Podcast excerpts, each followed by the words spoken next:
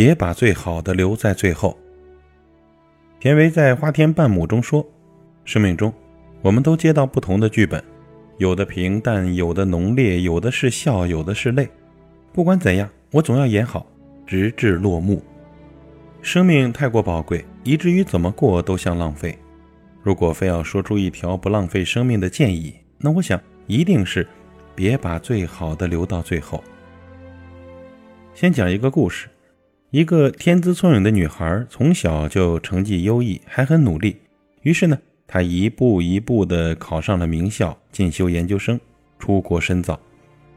回国后呢，她成为复旦大学年轻的讲师，也走进幸福的婚姻，生儿育女，爱情事业双丰收。在她成为人生赢家后呢，命运却和于娟开了个玩笑。三十一岁的她被确诊为乳腺癌晚期。更残忍的是，他只剩下一年半的时间了。他就是优秀的海归博士于娟。得知病情后的他，将生病后的生命感悟写成了书，《此生未完成》，给无数人带来了启示。在生命的最后呢，于娟时常思考：人们究竟为什么活着？他在博客中说：“我也曾为了一个不知道是不是自己人生目标的事情，拼了命的扑上去。不能不说是一个傻子干的傻事。得了病，我才知道，人应该把快乐建立在可持续性的、长久的人生目标上，而不应该只是去看短暂的名利权情。名利权情没有一样是不辛苦的，却没有一样可以带去。死去方知万事空。”或许人只有走到最后一步呢，才能真正的看清生命的意义吧。就像于娟说的那样，名利权情没有一样可以带走的。在生死临界点的时候，他感悟到，你会发现，任何的加班、给自己太多的压力、买房买车的需求，其实都是浮云。如果有时间呀，好好陪陪孩子，把买车的钱给父母买双鞋子，不要拼命去换什么大房子。和相爱的人在一起，蜗居也温暖。故事的最终，于娟与世长辞，留下了年迈的父母、悲痛的丈夫和年幼的孩子。此生未完成这五个字，写的是无尽的遗憾呐。别把最好的留在最后，花开堪折直须折，莫待无花空折枝。这是所有人都懂的道理，却鲜少有人去做。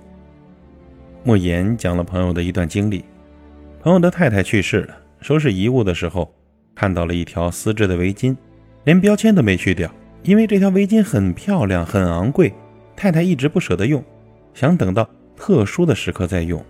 结果呢，一直到去世都没带上。朋友感慨说：“再也不要把什么好东西留到什么特别的日子才用，你活着的每一天都是特别的日子。”就像舍不得戴围巾一样，人们总是把愿望攒着，结果却事与愿违。年轻时想去爬山没去成，结果老了只能看着山叹叹气。逛街的时候喜欢的连衣裙太贵，攒够了钱，衣服已经过时了。年幼的孩子想放风筝，等你有了时间，他早就不喜欢风筝了。食物会过期，幸福也会过期。生活呢，就像一篮新鲜的苹果一样。你不舍得去吃，后来苹果在腐烂，你开始吃那些坏了一点的苹果，吃完了坏苹果，好的又坏了，你又接着去吃坏的，把最好的留在最后，到头来却是吃了一辈子的烂苹果，受了一生不该受的苦。幸福不光会过期，还会在忙碌中消失。白岩松在《你幸福了吗》一书中这样解读“忙”字。忙就是心与王字的组合，忙着忙着心就死了。很多人都是在无谓的忙碌中丢掉了本心，活着活着就只能竹篮打水一场空，一边付出一边失去，一辈子赶路，一辈子都享受不到沿途的风景。别把最疼你的人弄丢了。李宗盛有一句歌词，只有失去过的人才会懂：越过山丘，才发现无人等候。简单的歌词却是无数个凄婉故事的缩影。穷酸小子出门闯荡，功成名就，带着聘礼归来之日，心爱之人早已嫁作人妇。意气风发的丈夫整日忙于工作，名利双收之后，换来的却是妻离子散。重压之下的父母背井离乡的打拼，赚到了钱，却和孩子形同陌路。还有一种就是子女等不到衣锦还乡，等到的却是生死离别。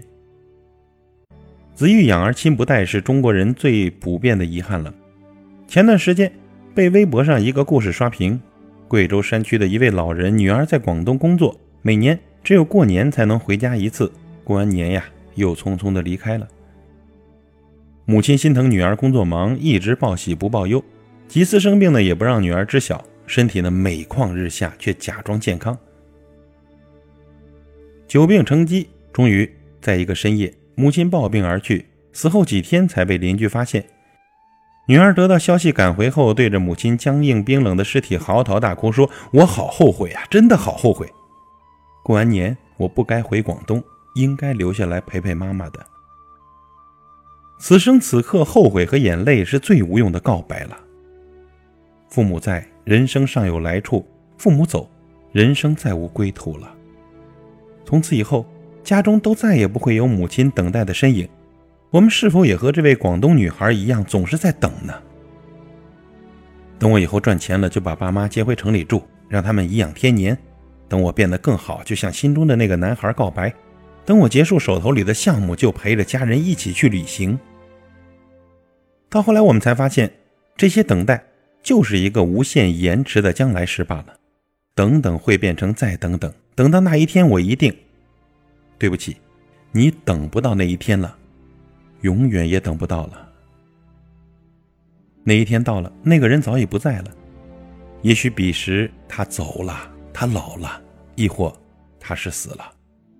我们总是把最坏的脾气、最多的无奈、最长久的空头支票给了自己最重要的人，结果走着走着就把最疼我们的人给弄丢了。活在当下，不负韶光。一禅小和尚里讲述了一个死刑犯最后一天的故事。有一个游手好闲的年轻人，总喜欢做一些偷鸡摸狗的勾当。一天呢，他去军营偷马，一不小心被抓了。将军震怒，说要把年轻人斩首示众。但在此之前，允许他说出临终的遗愿。年轻人说：“我想给我娘做顿饭吃，我从小惹她生气，从来没有好好孝敬过她。”还有吗？将军问。我想给小翠说声对不起，我答应送她的玉簪子，看来做不到了。年轻人答道。还有呢？将军又问。年轻人痛哭流涕地说：“我还想学点手艺，再也不偷鸡摸狗了。”不过现在说什么都晚了。将军听完，挥剑要杀了年轻人，却在最后一刻放了他，还说：“你堂堂七尺男儿，孝敬老母，送女子玉簪，养义养家，为何到最后一日才想去做？我命你于今后把每一天都当做最后一日，才不辜负我放你一马。”年轻人幡然醒悟，绝不能把重要的事情留在最后一刻才去做。否则，一定会遗憾终生。这个故事告诉我们：活在当下，把每一天当做最后一天去过，才能不负韶华。